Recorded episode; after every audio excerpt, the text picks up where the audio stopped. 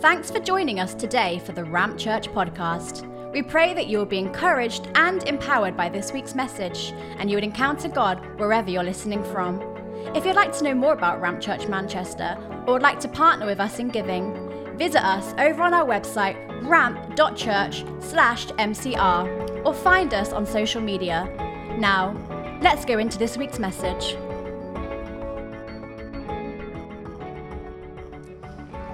So good. Well, again, welcome to Ramp Church this morning. We are so glad that you're here. Chose to spend the morning here together in worship and gathered around the Word of God. One more announcement is that at the end of this month, on January the 29th, we will be receiving a special offering entitled First Fruits Offering. This is the first time we've done that here at Ramp Church, so it's a first fruits of the first fruits for us as well. But Pastor Joe introduced this idea last week, looking at different moments in Scripture, both Old Testament and New Testament, where this concept is very important to God, to bring in something at the beginning of the year, at the beginning of something. And whenever you bring a first fruits offering or do a first fruits act, it sanctifies everything else. And it's an act of trust in God that regardless of whatever else comes in, I know that I have given sacrificially at the beginning. In other words, I didn't wait till the end of the year, see how much came in, and then give a little bit extra. No, at the beginning of the year, before I even know what the rest of the year holds, I am making a statement that my trust is in God. So that'll be happening at the end of this month, January 29th. We'll be talking a little bit more about this next week on the 22nd to give you a little more of a context or reference point for what First Fruits offering looks like. That won't be the whole service, the whole message, but we'll do a portion of focus there. Now, I'm ready to jump into the Word today, and we're going to begin in the book of Ezekiel. Now, if you were here last week, by me saying we're going to begin in the book of Ezekiel isn't a surprise to you. You were probably anticipating it, because last week we began a chapter here at Ramp Church entitled, God is Looking for Watchmen. God is Looking for Watchmen. Last week, we introduced the idea of this chapter, and so I'm going to recap for just a moment and then go a little further in the content for today.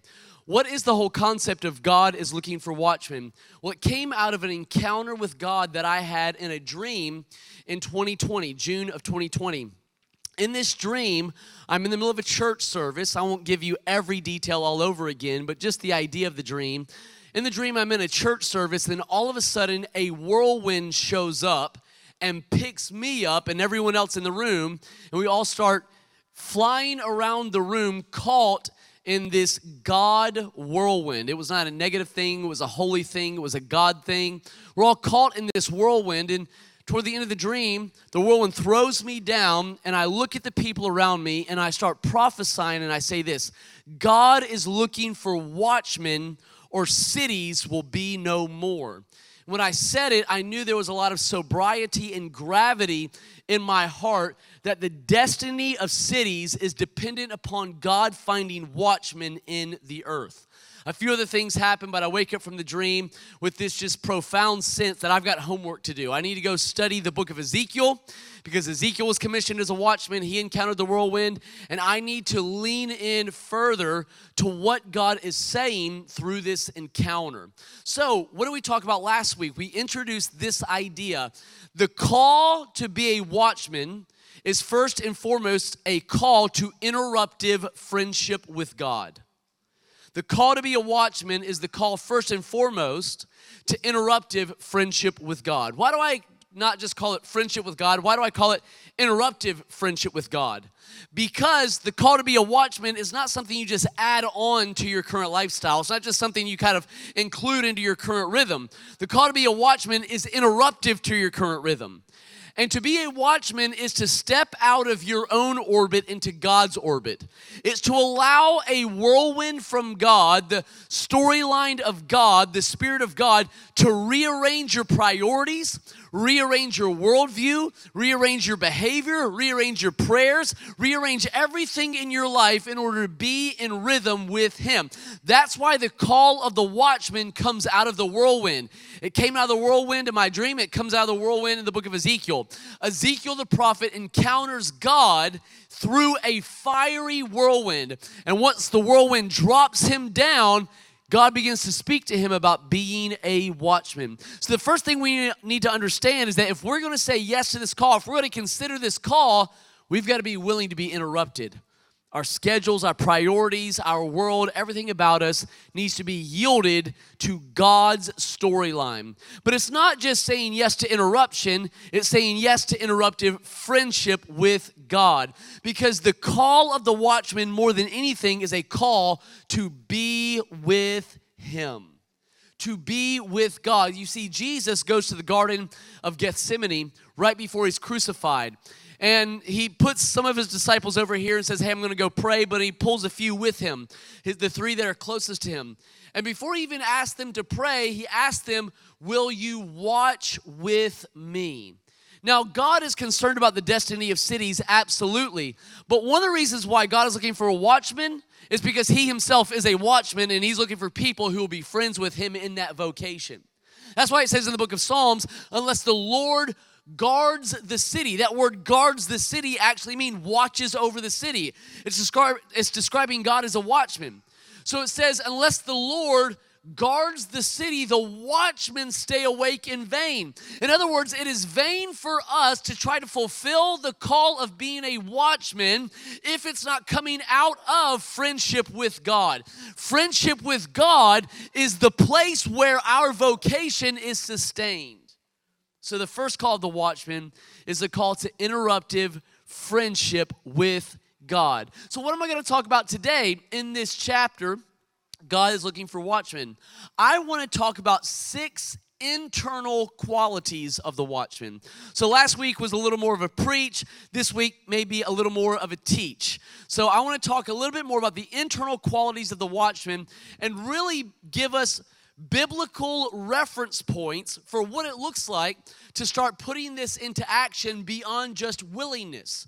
So last week was much more challenging us in the areas of our own willingness, where we're not willing to be interrupted, where we're not willing to lean into friendship with God. This week is about more giving us instruction about what do you do next? What are the internal qualities you need to cultivate in order to be a watchman? Now, let me say this. Last week, I talked about how God gave me additional confirmations once I woke up from the dream to really emphasize the role of the watchman regarding cities. And I said I would mention them this week. I actually think I'm going to save them for next week, Lord willing, because next week we're going to look at more the external side of the watchman. So first, we're looking at the call of the watchman. Now, today we're looking at the internal world of the watchman. Next week, probably more the external world of the watchman. Lord willing, we'll see. We'll get there when we get there. All right, let's go to the book of Ezekiel, and we're going to start in chapter 2, toward the end of chapter 2. Ezekiel chapter 2. And as you're turning there, let me give you this first point of 6 qualities, 6 internal qualities of the watchman. What's the first quality? Number 1. A biblical lens. A biblical lens. In order for the watchman or the watchwoman, obviously that term is not a gender-specific term. It's broadly inclusive of everyone that says yes to the call.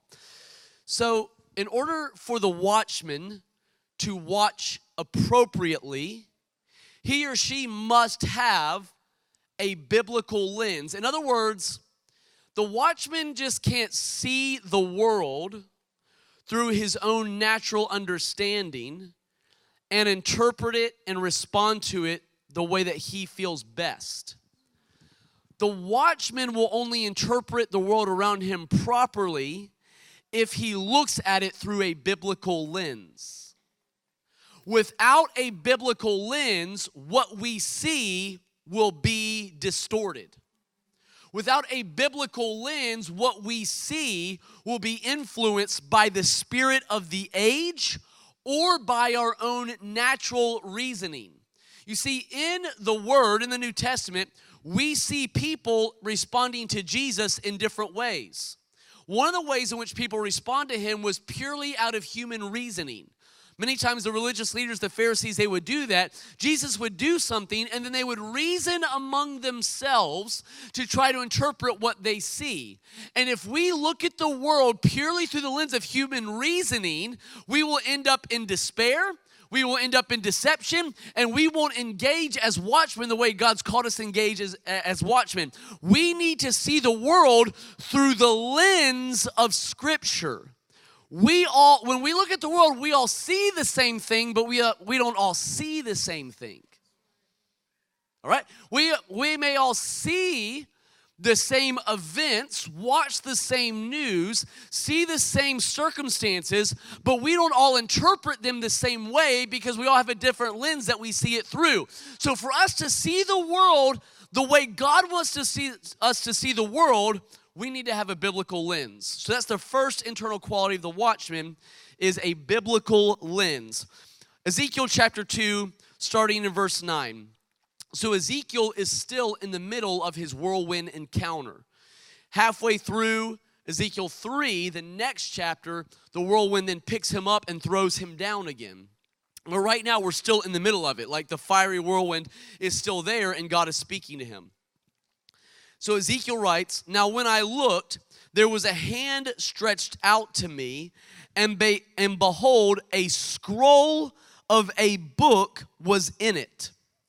Then he spread it before me, and there was writing on the inside and on the outside, and written on it were lamentations and mourning and woe." Notice that. Written on it were lamentations and mourning and woe. Going into chapter 3, "Moreover, he said to me, 'Son of man, eat what you find, eat this scroll, and go speak to the house of Israel.' So I opened my mouth, and he caused me to eat that scroll. And he said to me, 'Son of man, feed your belly and fill your stomach with this scroll that I give you.' So I ate, and it was in my mouth like honey in sweetness." It's amazing to me that before God speaks to Ezekiel about being a watchman, he first requires him to eat the scroll. In other words, before I fully release you into a prophetic unction and release your voice to the house of Israel, I need you to get this book down on the inside of you. And one of the reasons why some of us are not operating in a greater measure of prophetic activity is because we don't have a healthy infrastructure of the written word on the inside of us. Listen, I believe in prophetic activity. God wants to speak to you in odd and unusual ways. But if you don't have the lens of Scripture on the inside of you, those odd and unusual ways that God speaks to you can lead you down a dangerous path because you won't know what to do with it. And so before God says watch, he says eat. Eat this scroll. And out of the overflow of this scroll, I'm going to speak to you in unusual ways, and then you'll cause the children of Israel to hear my words, not your words, Ezekiel. I don't want you to look at the nation and give them your words on the matter. I want you to look at the nation and give them my words on the matter, but you can't give them my words if you don't know my words. You can't deliver what I'm saying if you have not eaten what I've said. Okay, let's say that again. You can't deliver what I'm saying if you haven't eaten what I've said. So before he says watch, he says eat, because he, God, needs watchmen to have a biblical lens, a biblical worldview through which they interpret whatever it is they see. Now, it's interesting to me that Ezekiel says that the scroll was sweet as honey. Why did he say it was sweet as honey? Because when I look at the contents of the scroll, it says at the end of chapter 2, on it were written lamentations, mourning, and woe. That doesn't sound like it would be a sweet treat to me, right? That doesn't sound like an afternoon tea type, biscuit to put on the plate. Lamentations, mourning, and woe. But here's what you begin to, the rhythm you start getting into when you start to love the Word of God. Even the bits that are hard to digest are sweet because he said it. Ezekiel was able to be released from God as a watchman because even the lamentation, the mourning, and woe still had a sweet taste in his mouth, not because he wanted to see people judged, but because if it came from his mouth, it is good for me to eat. So I want to challenge you in something. I love devotionals and things of that nature that get you in the Word, but you've got to make sure you're stretching yourself outside of just the comfortable bits of Scripture. You need to get into all of it, Genesis to Revelation. Pastor Stacy quotes this all the time, and I love this verse, how the Apostle Paul in the book of Acts looked at the elders in Ephesus, I believe, in Acts 20, and he says, I did not shrink back from giving to you the whole counsel of God. We need the whole counsel of God, the parts that we don't understand. Questions come up in my family all the time, like, why is this in the Bible? And I say, I don't know. That's a bit of a puzzle to me. And you've got to learn to live with the tensions of Scripture, because even the parts that are hard to digest are sweet to eat because God said it. So that's number one, a biblical lens. That's the first internal quality of the watchman. Number two, the second internal quality of the watchman, a prophetic sensitivity. Number one is a biblical lens. Number two is a prophetic sensitivity. And for this one, we're going to look at Ezekiel chapter 3, starting in verse 22. So we're going to now to Ezekiel chapter 3, verse 22. You need, if you're going to be a watchman, you need a prophetic sensitivity. Now, it may not be this way in British culture. It's certainly this way in American culture. Whenever the idea of the watchman comes up, sometimes people assume that their responsibility is to become obsessed with the news and then become a social media commentator on whatever's going on in the world. It's like, I have a responsibility to give my commentary on everything that happens because I'm a watchman. Like, that kind of idea is in the mix. Again, culturally, maybe not so much here, I don't know.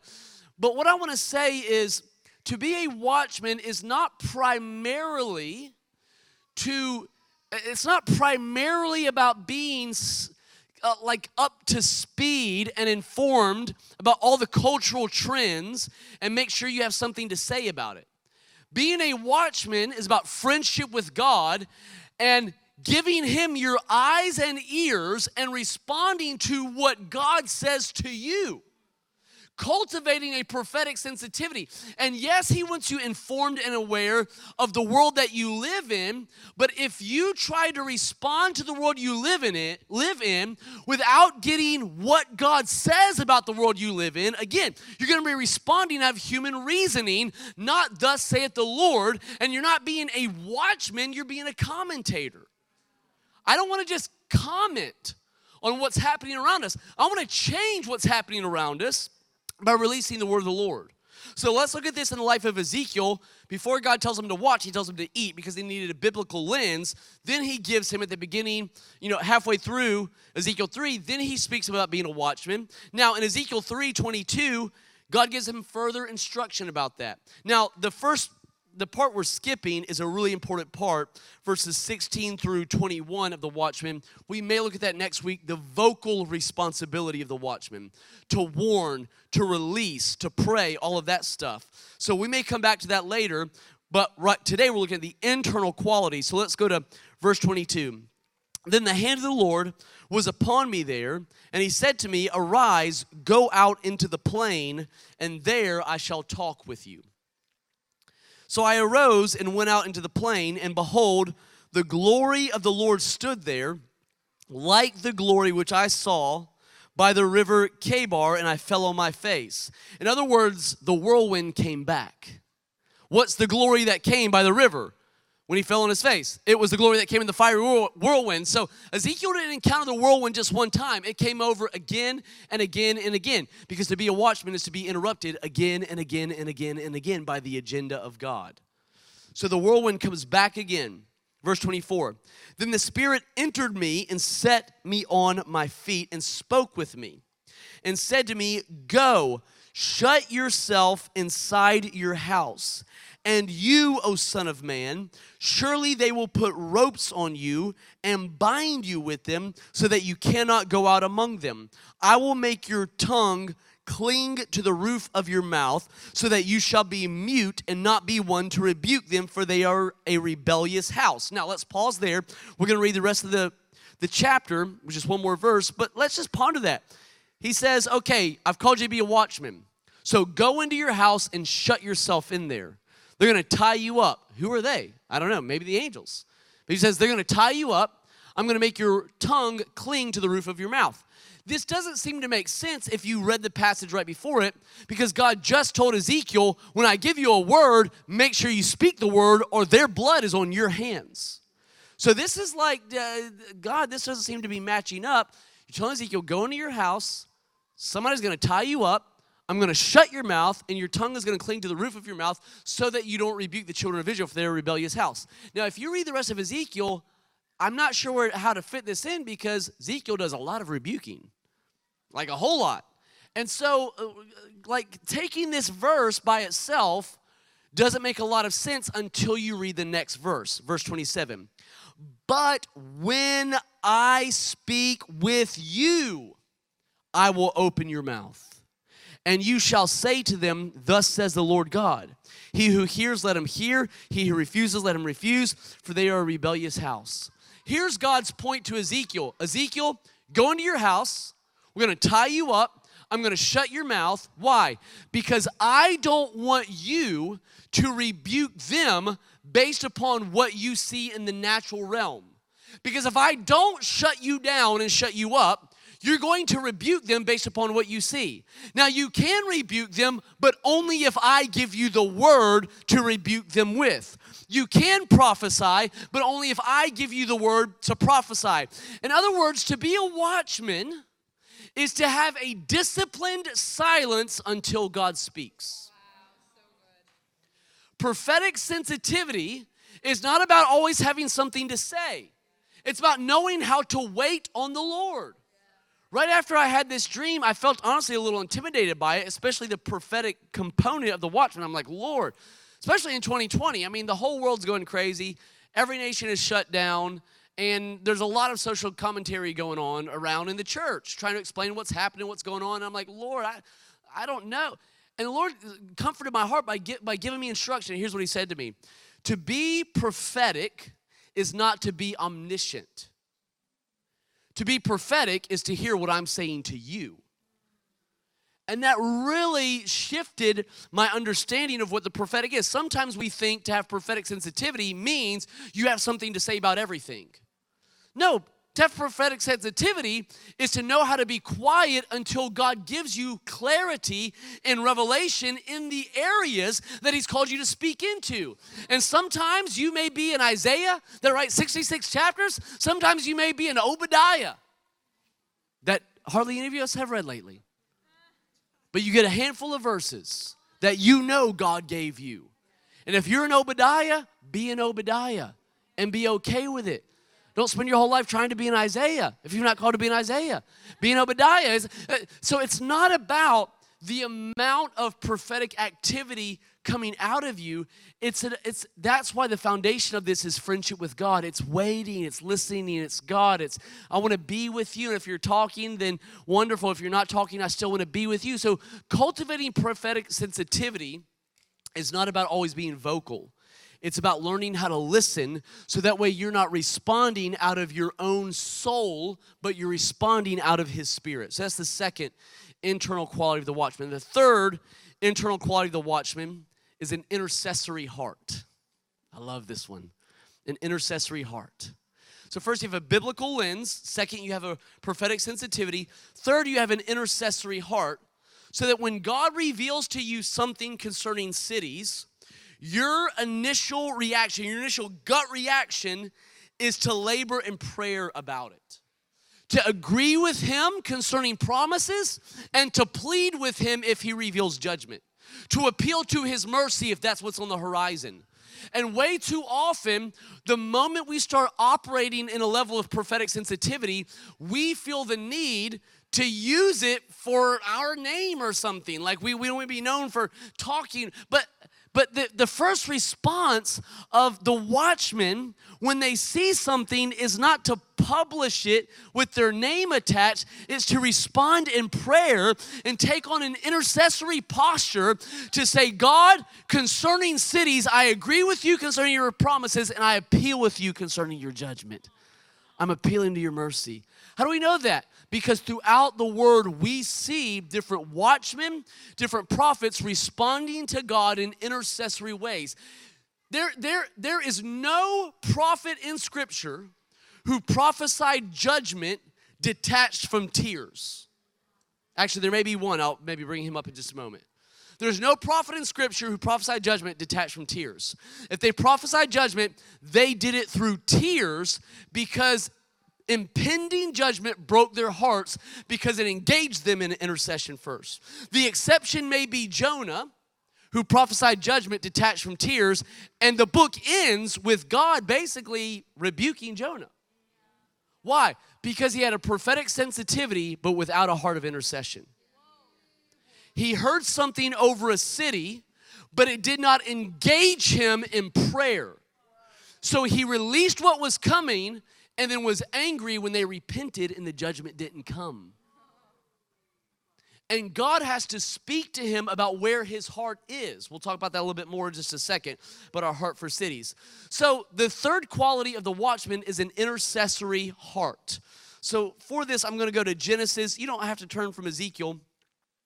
Well, I'm going to go there. Let's go to, I'm going to go to Genesis chapter 18. And I want to look at a moment in the life of Abraham. We don't typically think of Abraham as a watchman, but in this moment, he becomes a watchman for the cities of Sodom and Gomorrah. But it begins in friendship with God. During prayer this morning before service, Jen read out a scripture about how the counsel of the Lord, or the secret of the Lord, is with those who fear him. I love that. So when God gives you secret counsel, it's a sign of a relational position that you are in with him, because he only gives his secret counsel to his friends, to those who fear him, right? That's why Jesus said to the disciples, I no longer call you servants, I call you friends, for a master doesn't tell his servants what he's doing. In other words, the fact that I'm telling you what I'm doing right now, giving you access to a prophetic realm, is a sign that you're in a new place of friendship with me. So this begins Abraham becoming a watchman. It begins in a conversational, friendship, relational moment. I said that kind of awkwardly, but all right. Genesis 18:17. The Lord said, shall I hide from Abraham what I'm doing? What a question. Shall I hide from Abraham what I'm doing? The answer, he's asking himself, he's asking the angels that are with him, and the answer ends up being no. I'm not going to hide from it. And like, what if God asked that question about us? Can I hide from him? Can I hide from her what I'm doing? I can't. We're too close in friendship for me to do something that big and not let them know about it. It's like, you know, when Delaney and I were preparing to make our move to Manchester, before we made public announcements, there were certain relationships that we honored, so we needed to have private conversations first. Why? We couldn't do something publicly without letting our friends know privately, and God interacts in the same way. Before he does something publicly, he pulls his friends aside privately and lets them know what's coming and invites them to be a part of it. So God here says, shall I hide from Abraham what I'm doing? And, of course, the answer ends up being no. So he talks to Abraham about this reality that they're going down to assess the cities of Sodom and Gomorrah, and if the outcry against them is true, then they're going to destroy the city. But watch how Abraham responds down in verse 22. Then the men turned away from there. So the men who were accompanying the Lord, most likely angels, they turned away to go towards Sodom. So the men turned away from there and went towards Sodom, but Abraham stood still before the Lord. And this idea of standing still, he stood before the Lord. That is an intercessory posture. We know that because the conversation that comes out of this is Abraham then appealing to God's mercy and contending with God to spare the city. And God agrees with Abraham's terms, So in a sense, Abraham did effectively change the destiny of Sodom and Gomorrah. However, because God did not find 10 righteous, the city was destroyed. Had he found 10 righteous, the city would have been spared because of Abraham's intercession. So the question is, when God brings us into his counsel, how do we respond? Do we respond like Abraham by standing before the Lord in intercession, in appeal? Or do we just sort of like Jonah go on about our way because we're disconnected from the heart of God? You see, it's one thing to have the counsel of God. It's another thing to have the counsel of God and the heart of God. Having the heart of God is what drives you in intercession once you gain the counsel of God. And to be a watchman is not just to see what's coming on the horizon. To be a watchman is to see what's coming, but to be so united with God in heart that you turn what's coming into intercession. All right, so that's the second thing. I could go to Ezekiel chapter 22, verse 30. Jot down that reference for later. Ezekiel 22, 30. God had just talked about judgment. I won't go into the whole context, but basically he's saying, for Jerusalem, I look for someone who would stand before me. In other words, I was looking for someone to be Abraham on behalf of Jerusalem, but I found no one. In other words, it's not that no one saw what was coming, it's that no one cared enough to stand before me when they saw what was coming. And this is the call of the watchman. We need a biblical lens, we need a prophetic sensitivity. We need a heart of intercession. Number 3, what's the third internal quality of the watchman? Love for cities. We need love for cities. Again, going back, and we're going to go to Isaiah chapter 62 to look at this one. But going back to our Jonah reference, Jonah prophesied to a city he did not love. Therefore, he had the Lord's counsel about the city, but not the Lord's heart. And when they repented, he was not happy about it. And I want to make sure that as we grow in our prophetic sensitivity, we don't prophesy to cities that we don't actually love. Because having the Lord's counsel, but not having the Lord's heart, doesn't put us in rhythm with God. Being a watchman is about growing in our unity with God's heart, our rhythm in intercession, our passion for souls, seeing people get saved. Well, it's the whole package. So yes, we need the biblical lens. Yes, we need prophetic sensitivity. Yes, we need a heart of intercession. And all of that, that intercessory heart is fueled by a love for cities. God wants to give you a supernatural love for the city that you are called to.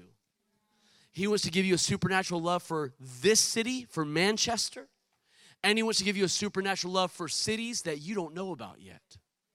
Because to be a watchman, yes, is to be planted in your own city, but it's also to be open for the heart of God concerning other cities that you may not be in geographically. Ezekiel was a watchman for Jerusalem, but he didn't live in Jerusalem. He probably lived there as a child, but he was taken away into Babylonian captivity. And God repeatedly took him back to Jerusalem in the whirlwind, but as far as I know, he never went back there separated from going back in the spirit. And are you available enough to be a watchman for a city you've never been to? Are you available enough to weep tears for people you've never met? Are you open enough to the heart of God where you're able to get beyond the natural realm and natural preferences, and he can break you for a people that are very different than you? Because this is the call of the watchman. It is a call to love cities, love your city, love this city, love Manchester. But God also has other cities he wants to talk to you about. Isaiah chapter 62, we're going to start at verses 6 and 7 and then go back to the beginning. I love Isaiah 62. It's a chapter I think about regularly, weekly, if not daily, and because it gives a lot of context for what it means to be a watchman, specifically what it looks like to be a watchman for Jerusalem. But it gives a lot of context overall for what it looks like to be a watchman. So if you're wanting some homework, where do I go and where do I grow? jump into Isaiah 62. Just jump into the book of Ezekiel in general. There's a lot to digest there. But Isaiah 62 is a great place to go to learn about being a watchman. So let's look at Isaiah 62, verses 6 and 7. These may be the two most famous watchman verses in the whole Bible. So Isaiah 62, 6 and 7. I have set watchmen on your walls, O Jerusalem. What are they doing there? Set watchmen on your walls, O Jerusalem. What are they doing, the watchmen of Jerusalem? They shall never hold their peace day or night. So in this verse, they're not just watching, they're praying. They're intercession. They're an intercessory company. So yes, they're looking on the horizon prophetically and in the natural, but they're not just looking, they're praying about what they see. I have set watchmen on your walls, O Jerusalem. They shall never hold their peace day or night. You who make mention of the Lord, do not keep silent. And then I love verse 7. And give him no rest. Give who no rest? God no rest. In other words, watchmen are called to love cities so deeply that they agitate God with their prayers over the cities. They begin to annoy God. They begin to give God no rest because they love the city they're assigned to. And they cry out day and night until he does something on behalf of the city. Give him no rest till he establishes, until he makes Jerusalem a praise in the earth. Now, where does this constant intercessory company come from? What is their motivation? Go back to verse number 1. For Zion's sake, I will not hold my peace.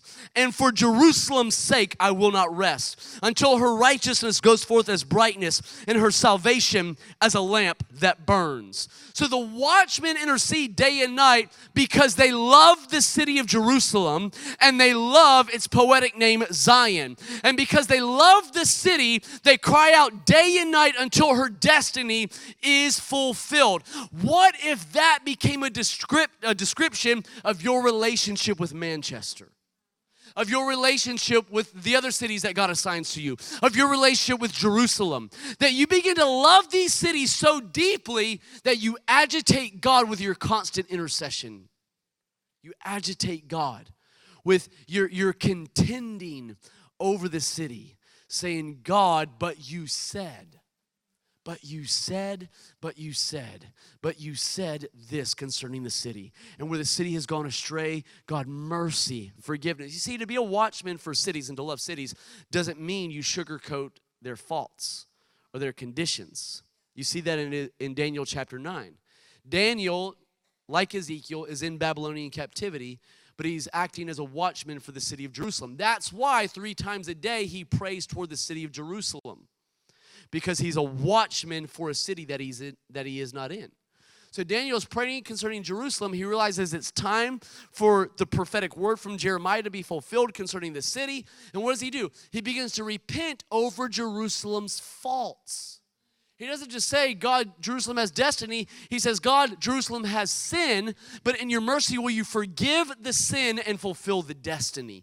That's what we do as watchmen. We see it all. We see the promises. We see the prophecies. We see the sins. We see the faults, and we turn all of it into a heart of intercession, and out of the heart of intercession, you then begin to release the message God's given you.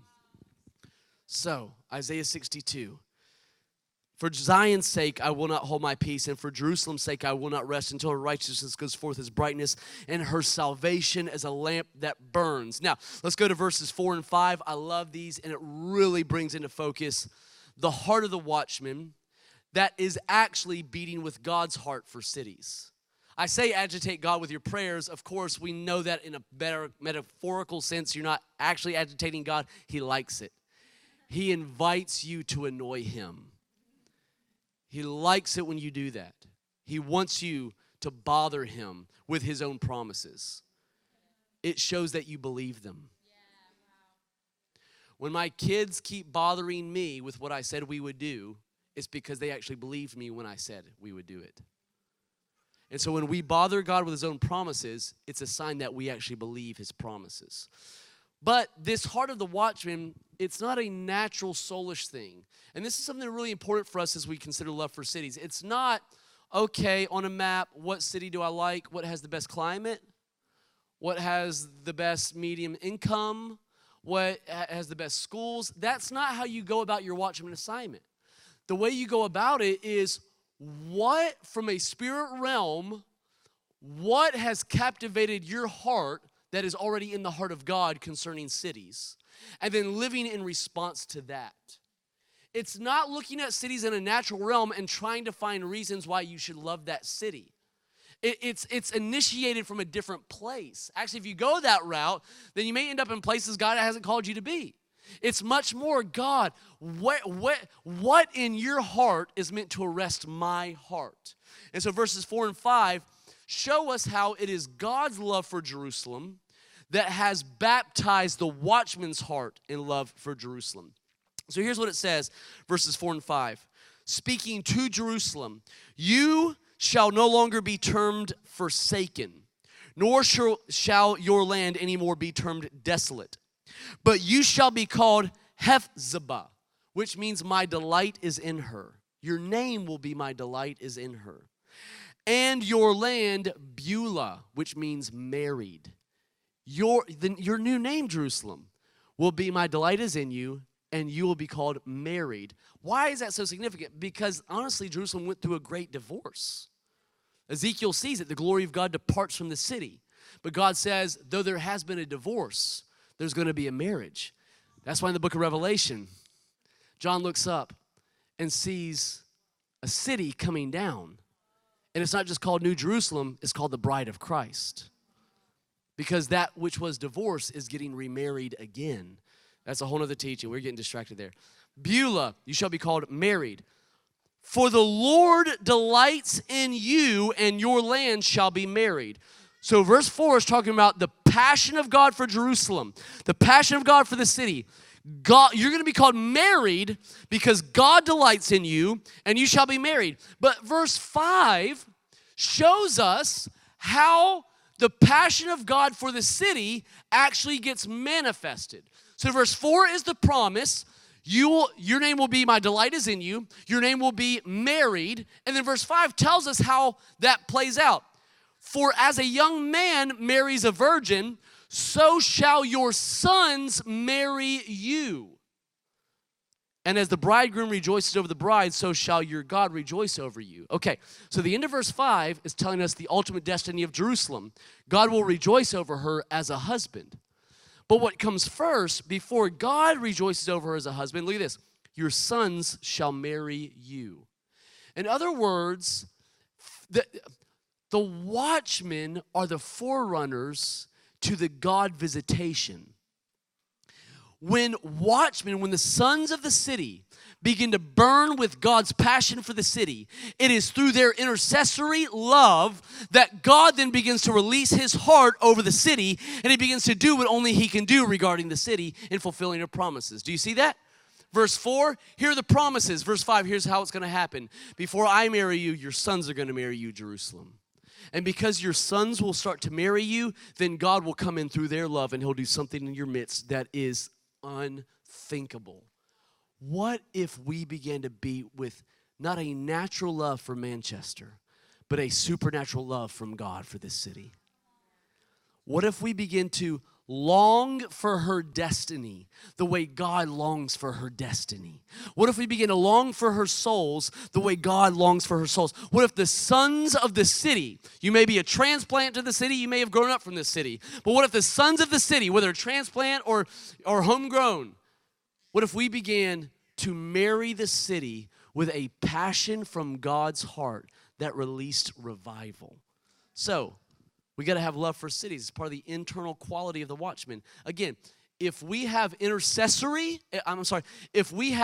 prophetic access without having a love for the city, then we will end up being Jonah rather than Isaiah and Ezekiel and Jeremiah and the rest of the prophets. And I don't want to just have a word for a city. I want to weep for a city that I have a word for. Okay? So these are the internal qualities over the first, what are we on, 4? Okay, so we got 2 more. We need a biblical lens. We need prophetic sensitivity. We need an intercessory heart. We need love for cities. Number 5, we need sustained focus. Let's go to Ezekiel chapter 40. So number 5 is sustained focus. The watchman needs sustained focus. By the way, I want to recognize the blazing sun behind me. I know you're fighting through it as it's coming in and out of clouds. I appreciate you doing that. I'm feeling the heat increase on my back as we speak. And I want to recognize your sacrifice this morning. Thank you for doing that. Those rare Sunday mornings where the sun comes out, we experience it. So, Ezekiel 40 verse 4. Now, if you just think about watchmen in just a very natural responsibility sense, they have to maintain a level of vigilance through very boring hours. Most of the time, a watchman, like a security force for a city, if you think of ancient times, a security force for a city, they're just posted on a wall, and they're just watching.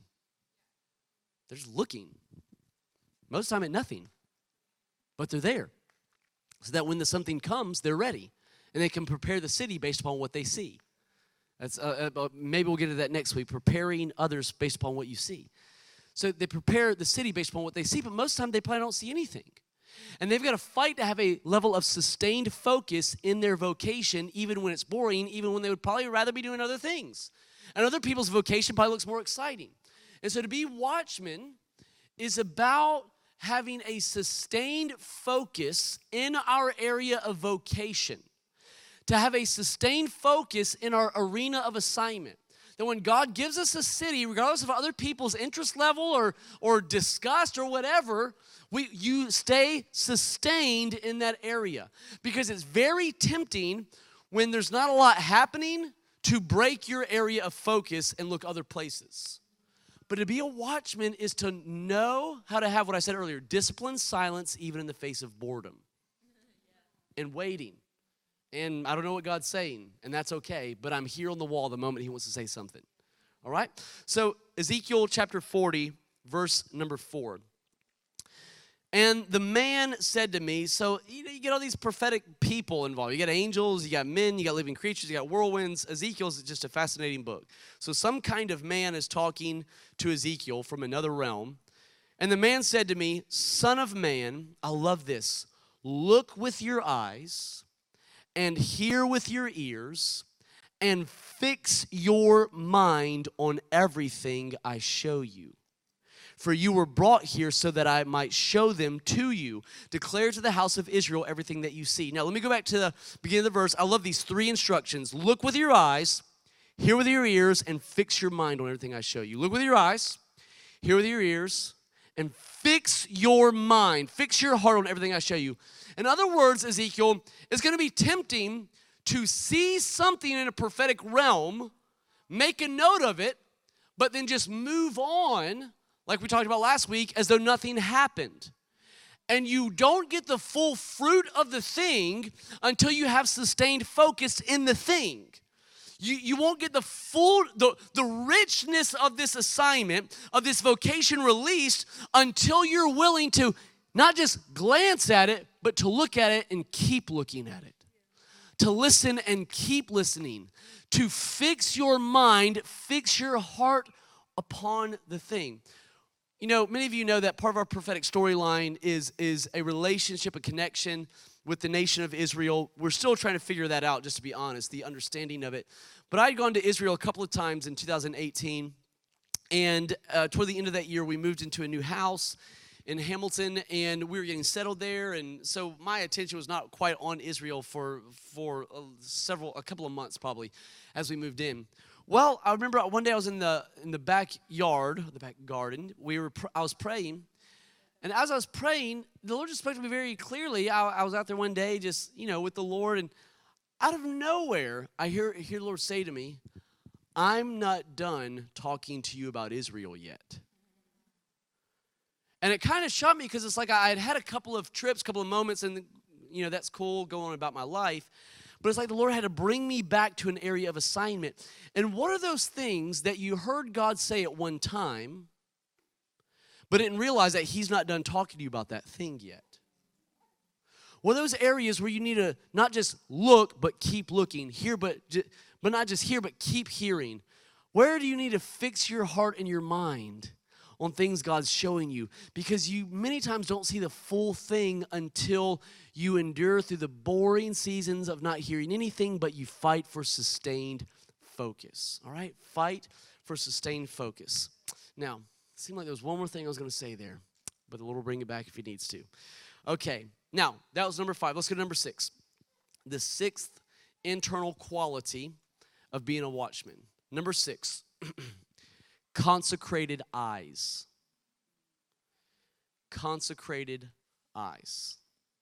So we need a biblical lens. We need prophetic sensitivity. We need an intercessory heart.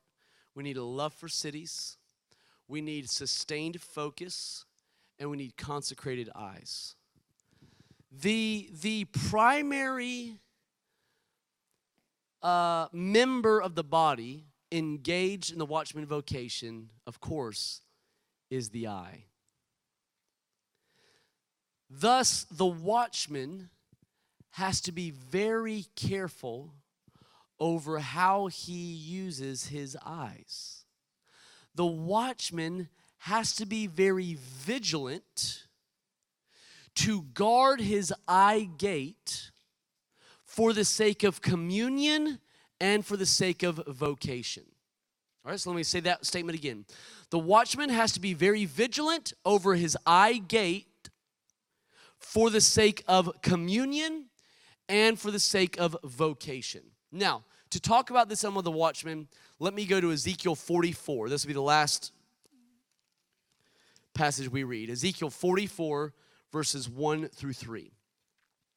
Now, this is just a really amazing passage in extended chapters here that close out the book of Ezekiel. Of Ezekiel seeing a new temple, a new city, all centered there in Jerusalem. But there is also application for us as the church because we are the temple of the Holy Spirit. So when you see descriptions of the temple, yes, there is an ultimate manifestation of that. There's also a present application of that, all right? So having said that, let's read Ezekiel 44 and consider how watchmen have to have consecrated eyes. Then he brought me back to the outer gate of the sanctuary, which faces toward the east, but it was shut. So they go to the eastern gate of the sanctuary, and the gate is shut. Ezekiel must be thinking, why is this gate shut? All the other gates are open. Why is the eastern gate shut? Verse 2, and the Lord said to me, this gate shall be shut.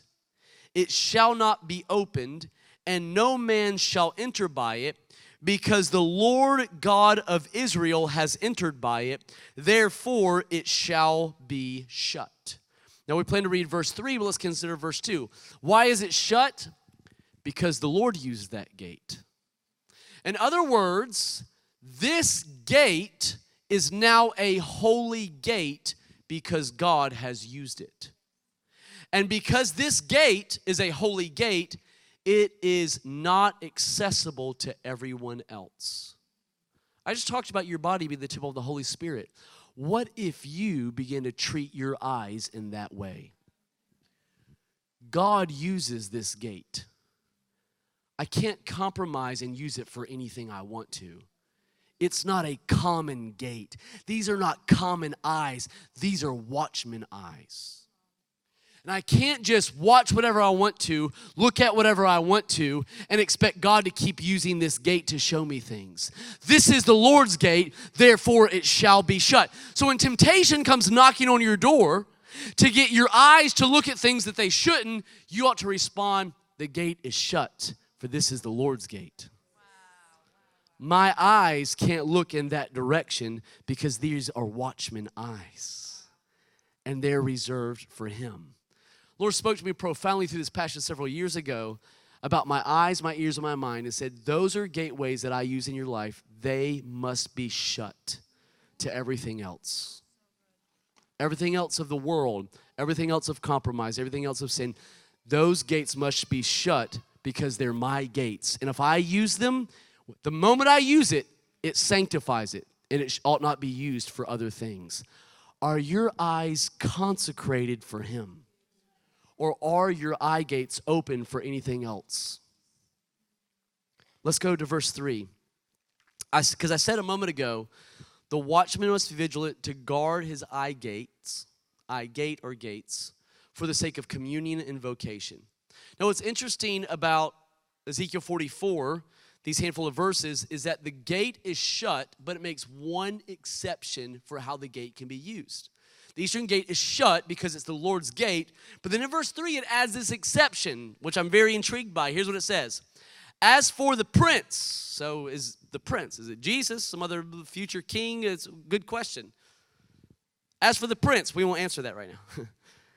Because he is the prince, he may sit in it. May sit in what? May sit in the eastern gate, the gate that is shut because the Lord used it.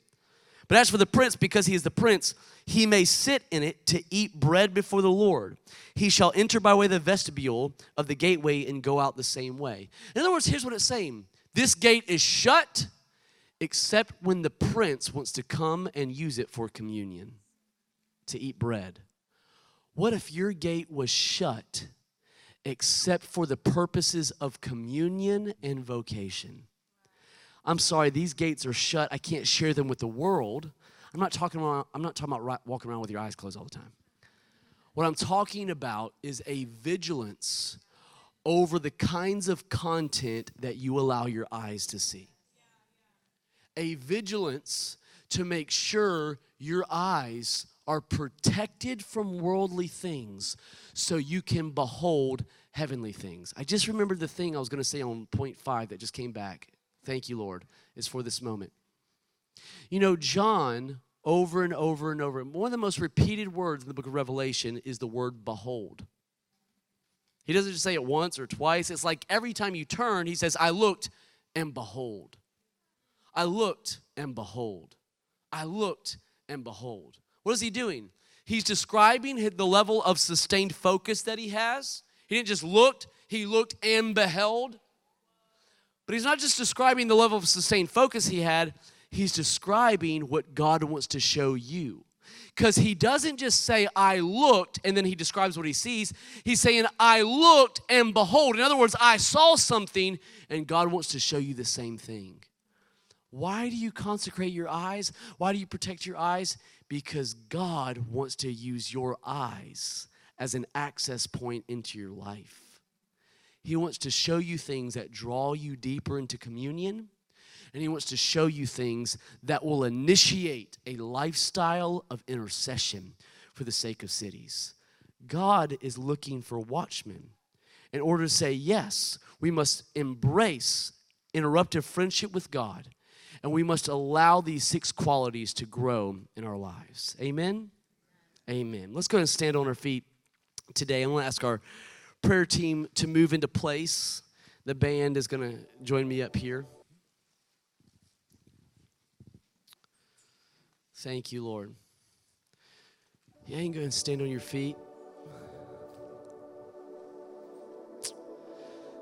Today, I know today was more of a teach than a preach, and there's a lot to digest, a lot to think about, a lot to go home and begin to do some homework on. Areas to study, things to adjust in your life. I'd encourage you to do that. But I do want to take a moment here at the end as the team plays and as the team sings to say yes to the Lord's invitation right where you are. And while we do that corporately, there may be people here today that you're facing some situations or some things in your life that you want agreement for, you want prayer over. We would love to pray with you. Right over here to your left, we have a prayer team set up, and while we sing and worship for the last few moments, they would love to meet you, connect with you, pray with you, whatever area that may be. But I just want to go back to the heart of this and let you know the reason why God is giving us this kind of word is because he wants you, each of you, in a deeper place of relationship with him. Regardless of where you are on the spectrum, you may be here today, and you may not be walking with God in any way. You may not be what we would consider a person of faith. You don't even believe in God. I want to let you know that God is a relational God. And he's not looking for just servants to serve him. He's looking for men and women who will say yes to friendship with him. That may be a foreign concept to you. Say, friendship with God, how is that possible? It is possible through the sacrifice of Jesus Christ. The blood of Jesus removes all sin. And because of his death, burial, and resurrection, we can be reconciled to God. Reconciliation means you take people who were enemies and you make them friends. If that's you today, and you'd like to draw closer to God in relationship, someone on our prayer team would love to pray with you, love to meet with you, and just lead you through that process of prayer to say, God, I want to be friends with you. So that team's available, but as we close today, let's all take a moment of just recognition of the Lord, recognition of his goodness, and just an open-hearted response to his invitation. So right where you are, but let's begin to pray. So Father, today, we thank you for your word that is calling us closer. Lord, we thank you for your word that is drawing us to be united with you in mind and in heart and passion. Lord, we want to beat with your heart for cities. Lord, we don't want to be just so caught in our own world, our own thing, that we're not looking beyond ourselves to the agenda that is burning on the inside of you. But Lord, we want to be interrupted with who you are. So Lord, in each of these areas where we need to grow, all of us, we need to grow in each of these 6 areas, we say yes to this. Lord, we say yes to greater digesting the Word of God, a greater hunger for the Word of God. Lord, we ask that you would give us that greater prophetic sensitivity. We want to have access to your heart. Lord, we ask that you would give us, Lord, a greater heart of intercession, of prayer. Forgive us for our absenteeism in the place of prayer. Lord, we want to be right there with you, responding to your heart. God, give us your love for cities. We want to burn with your passion. And Lord, we say yes to sustained focus. Forgive us for being so easily distracted, going from one thing to the other, to the next, to the next. Lord, we want to have sustained focus in your presence, and Lord, we say yes to having consecrated eyes. Forgive us, Lord, for letting so many other things have access to our eye gates. Lord, we want watchman eyes. Eyes reserved for communion and vocation. Eyes reserved for you and the things that you want to show us. Lord, like John, we want to look and we want to behold. We want to see things and we want to linger until we get the full impact that you're trying to release into our hearts. In Jesus' name.